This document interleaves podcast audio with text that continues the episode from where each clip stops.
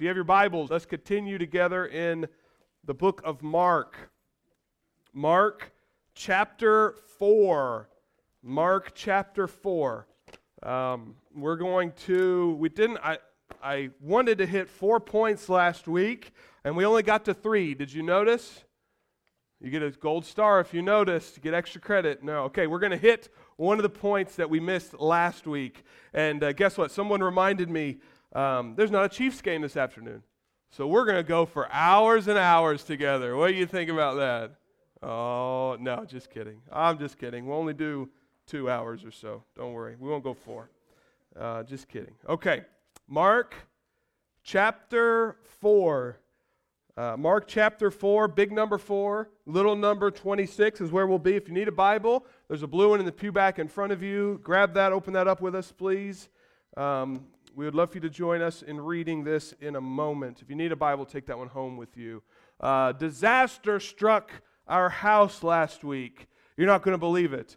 Um, our microwave broke. For some of you, you're thinking, ah, that's not a big deal. For my wife, oh, that's not a big deal. For me, that takes care of, that's a disaster for all my culinary pursuits. The microwave is the only thing I know how to operate. In other words, the microwave is how I cook for myself. I do leftovers. I do popcorn. Don't tell me you can do popcorn on an oven. I don't. I, want a microwave. And so we had to get a new microwave. We had to plug it in. Microwaves. I love microwaves. They are fast and they are effective. Right? They're fast and they're effective. That's what I like in my life. And you know what? I think we are a microwave culture, aren't we? We want fast. We want effective. We want it now. And if we don't want it now, we want it yesterday. Just think about this.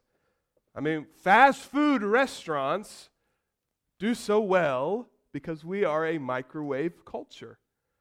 I go to McDonald's when I want something fast and I want something the same as what I had last time. Are you with me? I don't want to take a long time when I go to McDonald's.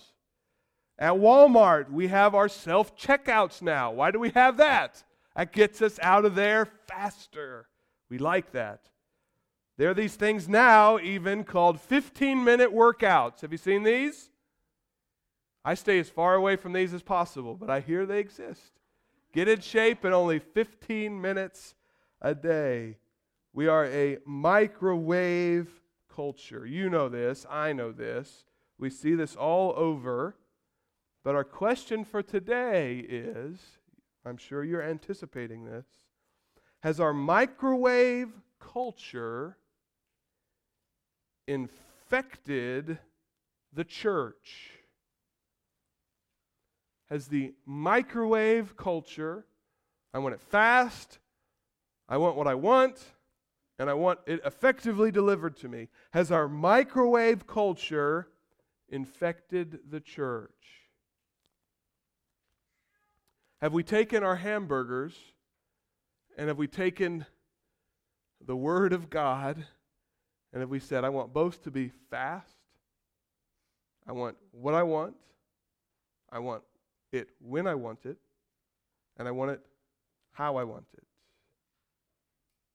Yes, of course. Our microwave culture has infected the American church. We want fast results from the minimal amount of effort and time. Think about it. When we evangelize, when we share our faith with somebody, that's scary, isn't it? If I put myself out there, my temptation is to say, if I'm going to put myself out there, I want immediate results, God. I'm putting myself out there. It's a scary thing. I want to share the gospel with someone. I want them to come to faith now.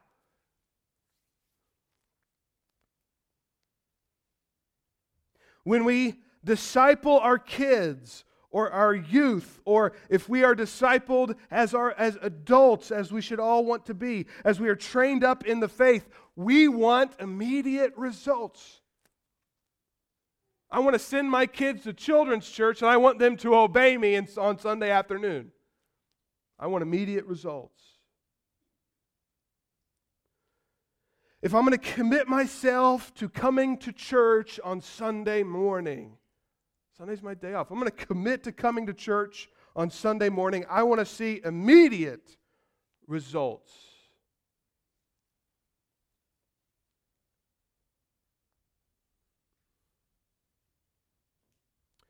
And I'm afraid in my own life, as I examine my heart and this idea of microwave culture and how it's affected how I view my faith, I'm afraid that when spiritual results do not show up immediately, I'm tempted to be discouraged.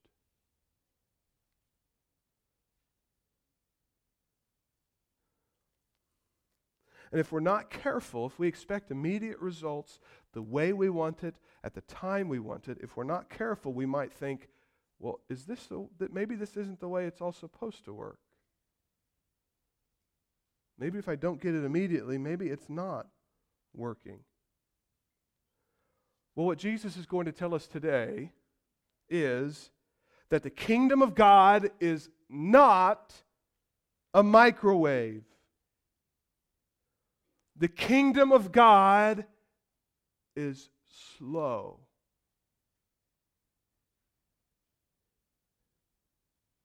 Becoming a citizen of the kingdom of God through faith in Jesus Christ might take a lifetime.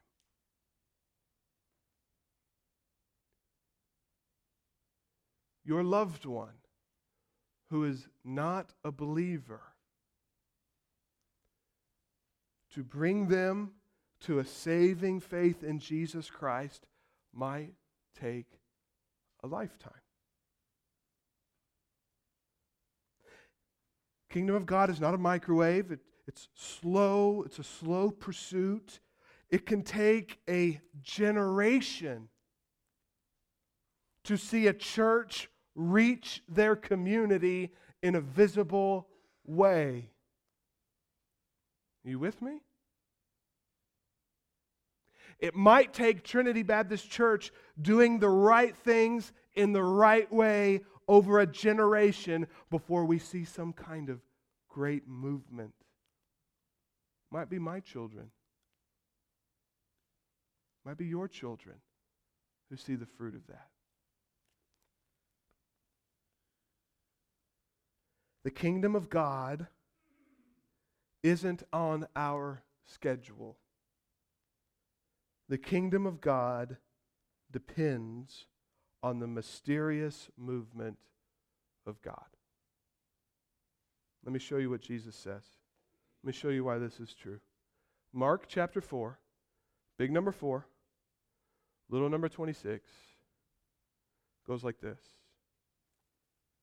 And he, Jesus, said, The kingdom of God is as if a man should scatter seed on the ground.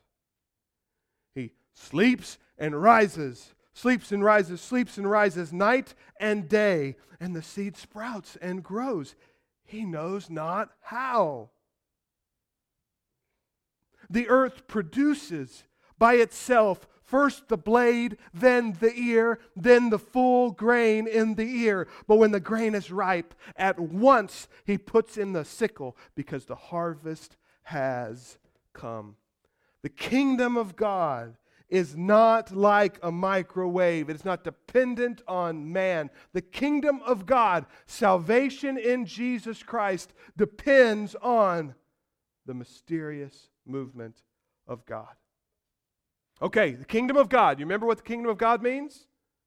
Kingdom of God is anywhere God reigns in the hearts of men and women like a king. Okay? Kingdom of God doesn't have borders. Kingdom of God is dealing with hearts. It's anywhere that God reigns in the hearts of men and women. So the question is for Mark 4 26 and 29 is what is happening when someone makes Jesus king in their heart? How does that work? What is our responsibility? What is happening when someone enters into the kingdom of God by Jesus reigning in their hearts? And what part do we play?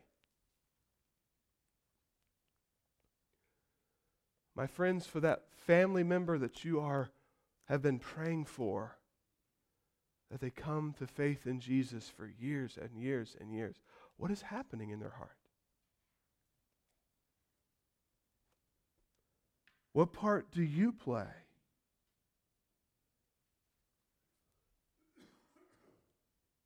So Jesus says, kingdom of God is this.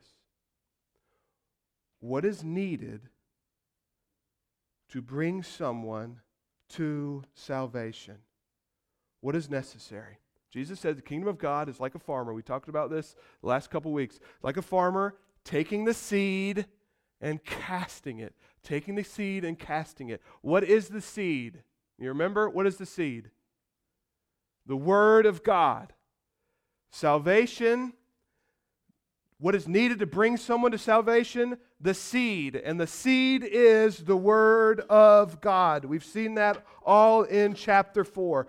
The Word of God is required for a heart to make Jesus king. Okay? Without the Word of God, no one will be saved. This is how God has decided to reveal the good news of Jesus to sinners like me through the Word of God. Why? The word is the seed, and the seed is required for the harvest. The word of God is required for salvation. Why? Why does this happen? Why is the word of God so important? The word of God exposes who's on our throne. Hebrews 4 says it this way For the word of God is living, and it is active and it is sharper than any two edged sword, piercing to the division of soul and spirit, joints and marrow, and discerning, piercing and discerning the thoughts and intentions of the heart. Why is the seed the word? Well, God has designed the word of God to be active and living it is not passive. It is not something that we just open up and we have to do all the work. The Word of God is active. Why do we pray when we start a sermon? Why do we pray that God works through His Word? Because these are not just normal words we're reading, these are not just facts that we are reading. These words are alive. These words move. These words affect us in ways that other words do not. The word is the seed, and we cast it out, and the word performs surgery on our hearts. As the Word of God is cast to you and it falls on the soil of your heart, it is active and it is alive and it's designed to perform surgery on your heart. That means it lands in my heart and I read Husbands, love your wives like Christ loved the church. And I remember how I treated Mallory harshly last night. And that word that falls in my heart, I cannot just cast off because it is alive and active. And what that word does is it, it springs up in me the remembrance of when I fell short. And the Word of God is sharper than a double edged sword. And what it will do, it'll take that piece of my heart that, that tends to be rough and, and, and tends to not speak kindly at times towards my wife, and the Word performs surgery and it cuts that part of me off. The Word is living and active. And for non believers, as the Word is cast and it falls into the soil of a heart, and that heart sees who Jesus is for the first time, and that heart sees how Jesus is to be king of our heart, that word performs surgery and says Jesus is king. Pride isn't king. And it seeks to perform surgery and cut that part off. And it says money isn't king. And that word performs surgery and cuts that part off.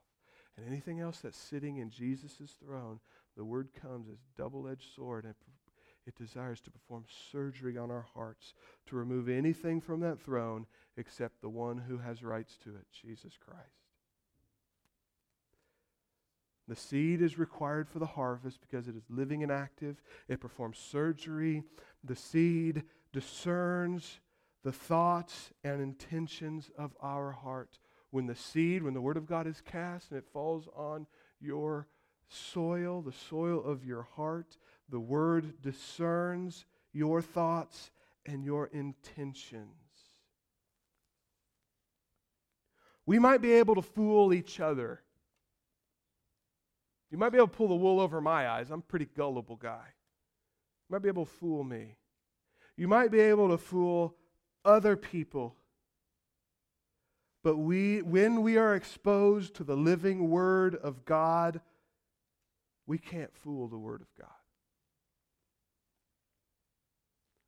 The truth of the Word of God is living and active.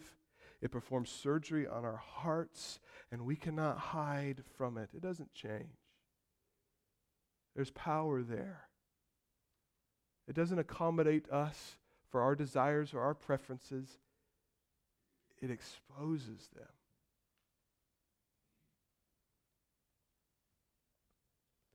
The word is necessary, the word is cast.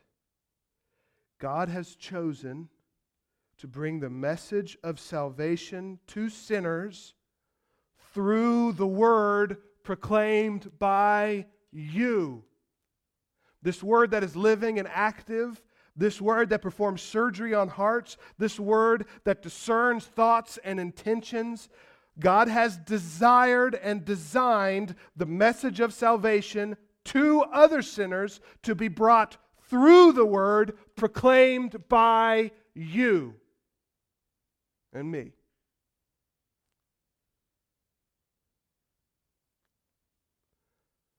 Romans 10 said it this way For everyone who calls on the name of the Lord will be saved. Isn't that great news? Anyone who calls on the name of the Lord will be saved. Isn't that awesome news? How merciful is our God? Anyone? Someone like me? Someone who's done wicked evil things their entire life can be saved. Anyone who calls on the name of the Lord can be saved. Do you believe that?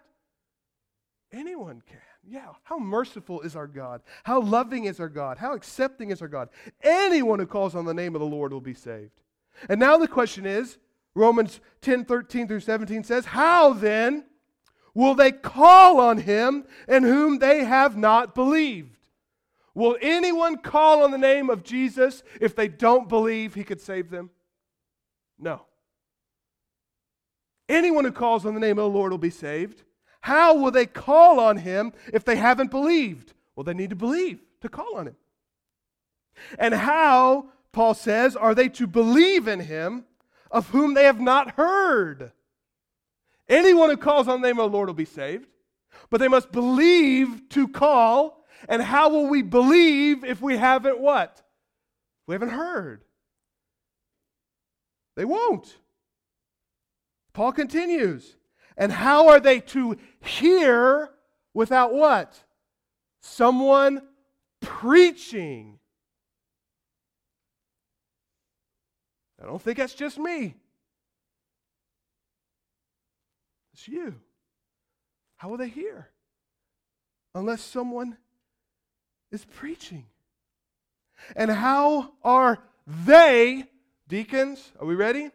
Deacons and preacher, are we ready? How are they to preach unless they are sent? Church leaders, are we sending our people? Are we equipping them? Are we leading them to go out and to preach the good news of Jesus?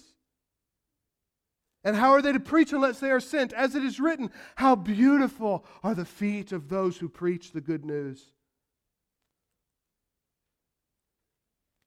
So,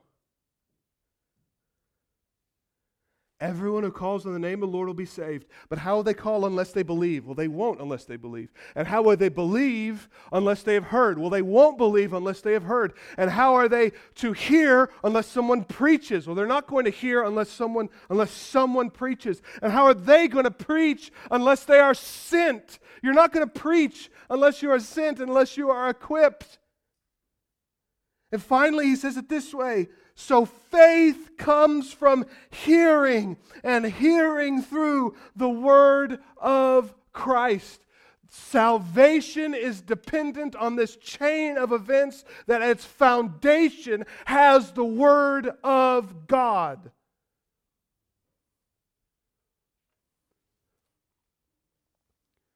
We won't, we won't call on the name of the Lord if we the, if the Word of God has not been planted in our hearts by the church of Jesus Christ, we will not be saved.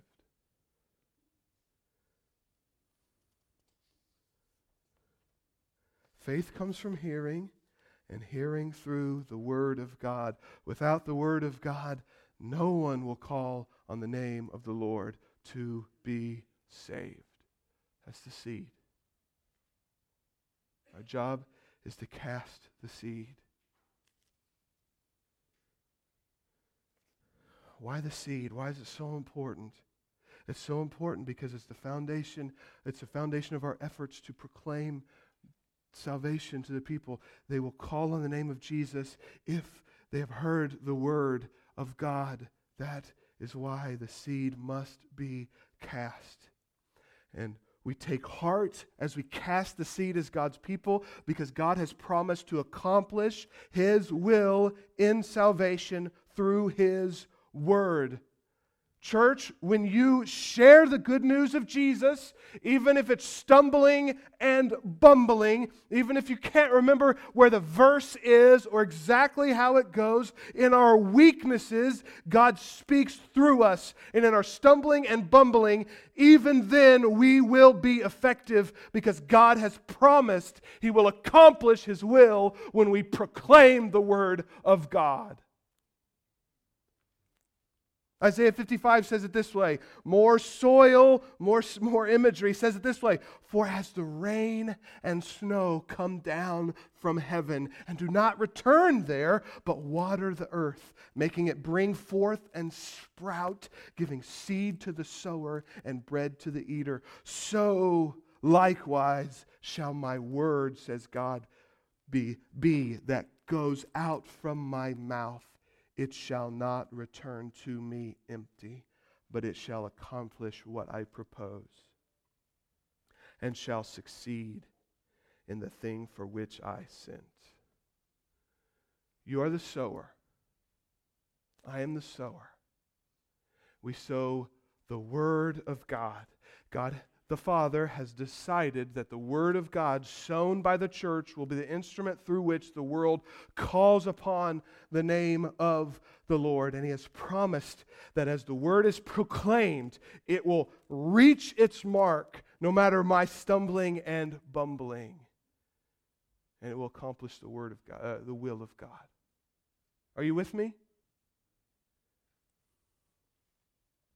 You are the sower. Well, I don't want to be a sower. What if the sower is God? Well, we know the sower is not God in this in these in this paragraph in this parable because the sower it says doesn't know how the seed grows. God knows how the seed grows. We're the sower. The sower is us. The sower is anyone, any believer who, in obedience to God, spreads the word of God.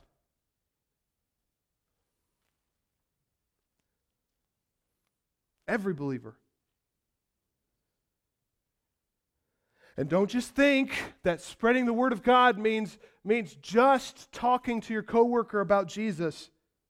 You help spread the word of God when you work at Awana on Wednesday nights, when you help us with Awana. When you teach Sunday school, you are spreading the word of God. Worship team, You are spreading the Word of God. You are showing the Word of God through the songs that reflect the Word of God. Greeters, as, they, as, as the community enters into our place and they are greeted with the kindness of the Lord in your smile and in your handshake, you are helping us sow the seed of the Word of God in their hearts. All this is working to share the good news. The seed when planted, that brings salvation is the Word of God. So, my friends, the, word, the, the seed is not your testimony. Are you with me? Your testimony is good, but the seed is not your testimony. The seed, what brings someone to call upon the name of the Lord, is not your kindness. Are you with me? Sometimes we're tempted to think, well, I'll just be nice to people and that will cover my obedience to proclaim. No, no. Niceness is good. Kindness is good. We are called to be kind, but kindness is not the seed. The word is the seed. The preacher's charisma is not the seed. Sometimes, as churches, we could fall into this temptation of thinking, well, the preaching belongs to the preacher, and if we hire the right guy and we pay him enough, then he can do the sowing for us. And if we get the right charismatic guy to bring a crowd, then that covers us. The, the, the seed is not the preacher's charisma, the seed is the Word of God. Being born as an American Christian is not the seed that God uses to bring us to call upon the name of Jesus. Sometimes we're tempted to think, well, I'm, a, I'm, a, I'm, a, I'm an Arkansan, I'm from Arkansas, therefore I'm a Christian and God's fine with me. Where you're born is not the seed. Well, I was born into the right Christian family, and grandma wouldn't let me go to hell. Being born in the right Christian family is not the seed God uses to bring someone to call upon the name of Jesus. The seed is the Word of God. Therefore, brothers and sisters, do we see how important the Word of God is? It won't ever return to him empty. It will accomplish everything he sets out to do. Your testimony isn't like that. Your kindness is not like that. The preacher's charisma is not like that. The only thing that we are guaranteed to accomplish the, word, the, the, the will of God is the Word of God. Are you with me? That it takes the Word of God to begin the chain of events that lead to somebody proclaiming the Word of God to the hearts of those around us, and then that person proclaiming that Jesus is the Christ, the Messiah. Saving faith in Jesus begins with the Word of God. Are you with me? So, my friends, we must get into the Word. We must read it ourselves. We must do what it says.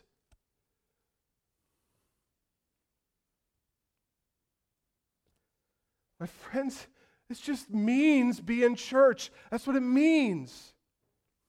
Read the book, sit under the preaching and teaching of the Word of God. That's what it means. Parents, get your children in under the Word of God. Does that guarantee they're going to be saved? No. But is that how people are saved? Yes. What are we teaching our children that's more important than the Word of God? And listen, I'm preaching to my own self here. Families spend time in God's Word together.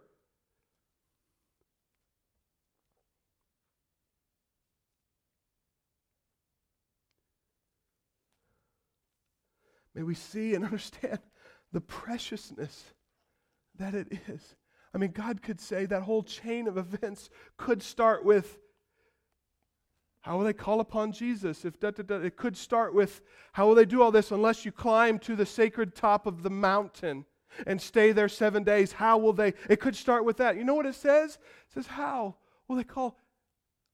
unless they hear the word. That's what it is. How beautiful is that? That means it doesn't take a genius to preach this. We could get it on our phones. How incredible is that? You can get it for free on your phone. How incredible is that? You don't have to hear it in Latin. You can hear it in your own language proclaimed. How gracious is that? That's so gracious of. We don't have to climb some mountain. We don't have to make some sacrifice to get the knowledge. We don't have to do any of that. We read it, we hear it, we proclaim it, we talk about it in our families. That is the beginning of the chain to salvation.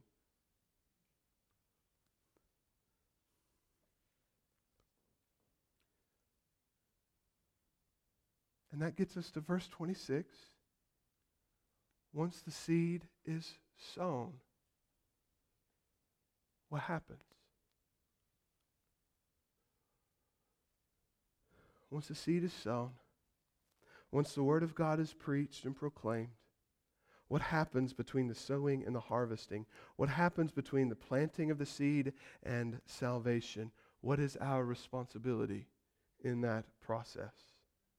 Just as a seed, when planted, grows by mysterious forces, meaning, we know what happens. I mean, meaning invisible forces that forces that are invisible to our eyes. Just as a seed when planted grows by mysterious forces, when the word is planted in a heart, it releases the mysterious forces of God which operate to achieve the sovereign purpose of God. You get that image of, I mean, you get that image of the farmer casting the seed, and it says he goes to sleep and wakes up, goes to sleep and wakes up, and I just see it coming in and looking and staring and saying, "Oh, am I gonna have food coming? Is this gonna is this gonna take root? Is it gonna happen?" And, uh, down and up and down and up. He, he's got no part in it at that point. He can't coax the seed to grow. He can't pave the seed to grow. He can't beat the seed to grow. He can't do any of that. If the seed is going to grow, it's going to grow by the mysterious work of God. You can do everything a farmer needs to do, and yet that seed might still not grow. What is our part? What happens now? The mysterious work of God in salvation is below the surface. And it's below the surface because our biggest need as sinners is not what's on the outside. Are you with me? That's a huge point. The, our biggest need as sinners is not what's on the outside, it's not what's above the surface, it's not dressing a certain way. Our most important need is not acting a certain way. Are you with us? Our biggest need is that at the very core of who we are, we are sinners who have joined the enemy of God. It's our heart. We are alienated from God. We are deserving of hell because our very nature, the core of who we are, our heart is sinfully arrayed against God. It's our heart that needs to be changed. And many of us are there. Many of us have cast the seed for loved ones, cast the seed for loved ones, cast the seed for loved ones year after year after year. And often we go in confusion of, of what's happening, what's going on, what might God be doing. Well, this is what's going on that's invisible to our eyes. As the sower casts the seed, the seed falls into the soil. God's mysterious work in salvation begins. Here's some things that are happening that's invisible to our eyes. Jesus tells us in John 6 No one comes to me unless the Father who sent me draws him. What's going on under the surface? As we proclaim the Word of God, as the seed falls in the soil, the work of salvation is God drawing. They hear the word of God, and God draws them. What does that look like? What's invisible to us? What's going on below the surface? A loving and merciful God who sees a sinner who has heard the word of God and begins to draw them.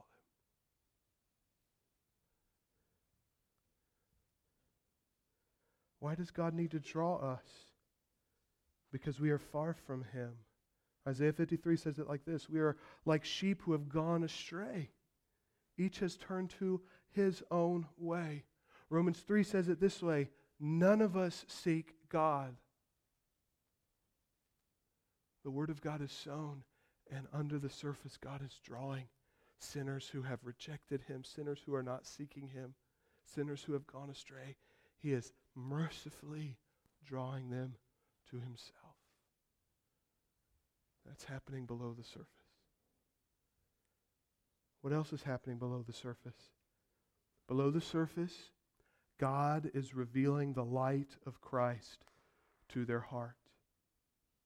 2 Corinthians 4 6 says it this way For God, who said, Let the light shine out of darkness, has shone in our hearts to give the light of the knowledge of the glory of God in the face of Jesus Christ.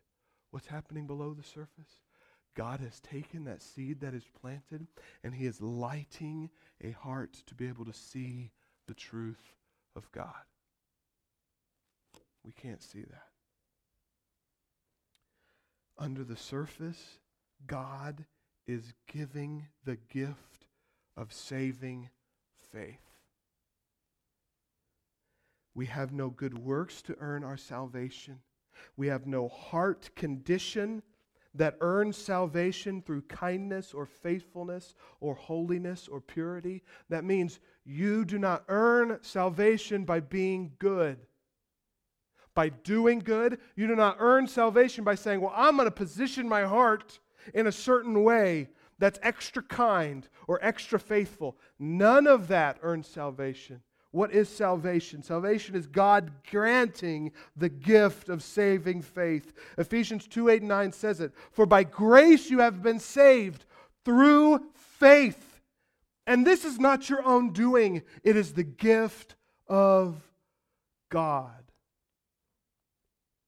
Even the faith to believe is a gift of God. How incredible is that? I mean, every step, it's every step I'm retreating and retreating and retreating from earning anything from God. It's by grace, he says.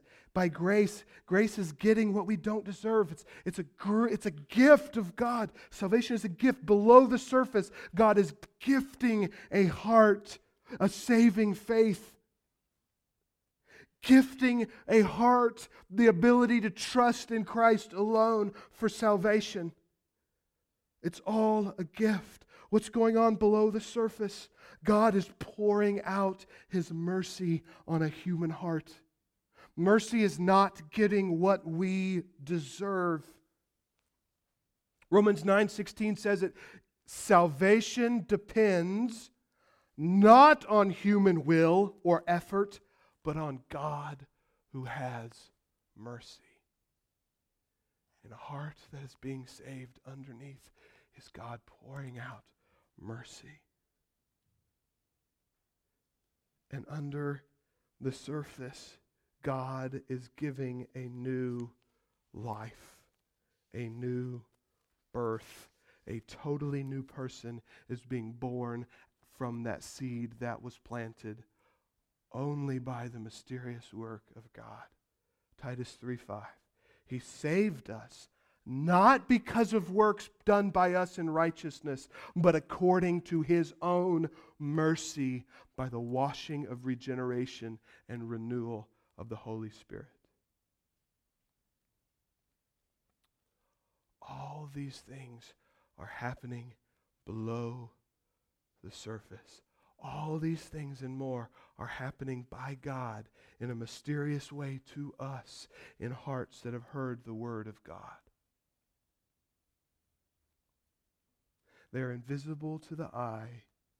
The farmer sows day after day in hopeful prayer. He watches to see if the seed has sprouted. In the same way, we sow and some of you are t- your arm is getting tired from sowing in that same patch of ground year after year, day after day. We sow, we wait, we watch, we pray that that seed sprouts. We pray that we will see the fruit of the word of God.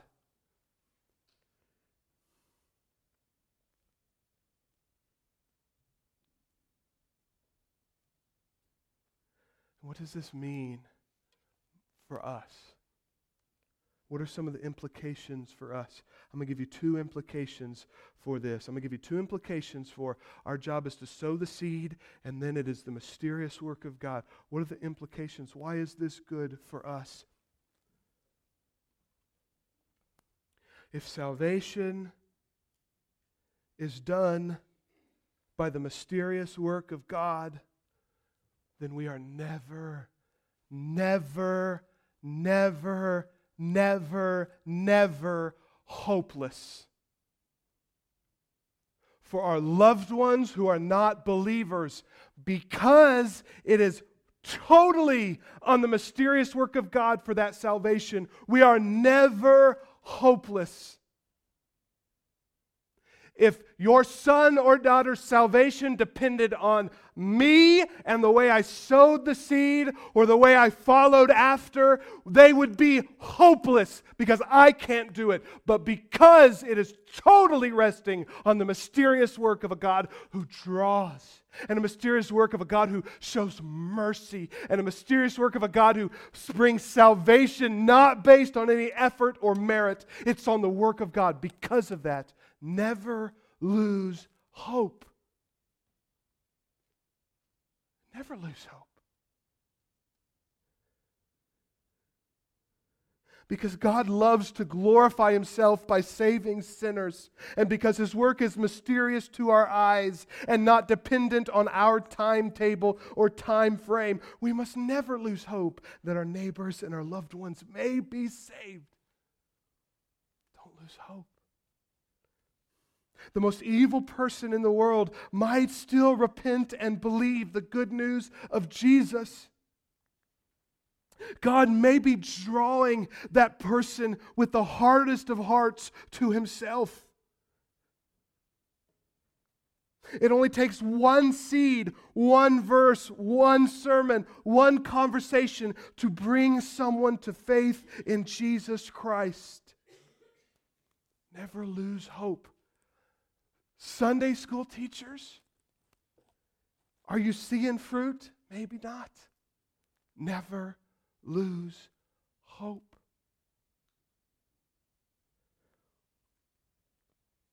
Your work year after year isn't in vain. I promise you, God is working through the word you are planting. For your loved one, pray for them. For your loved one, Cast the seed in a loving way for your loved one. Never lose hope because God loves to save sinners. And finally, last thing, last implication. Because salvation is a mysterious work of God under the soil, we can relax. We never lose hope and we can relax. My friends, if, if, we ha- if I had to trust myself as a pastor to bring forth the fruit that's preached, I would not be a preacher. I couldn't handle the pressure. We can relax. My friends, God loves your lost family member, your lost neighbor. He loves them too much to put their souls in my hands or your hands. You're not called to bring forth, to make it sprout. You're called to plant the seed. And you're promised that when you plant the seed, even if it's stumbling and bumbling, God will accomplish his purpose. He loves people too much to leave their salvation in our hands.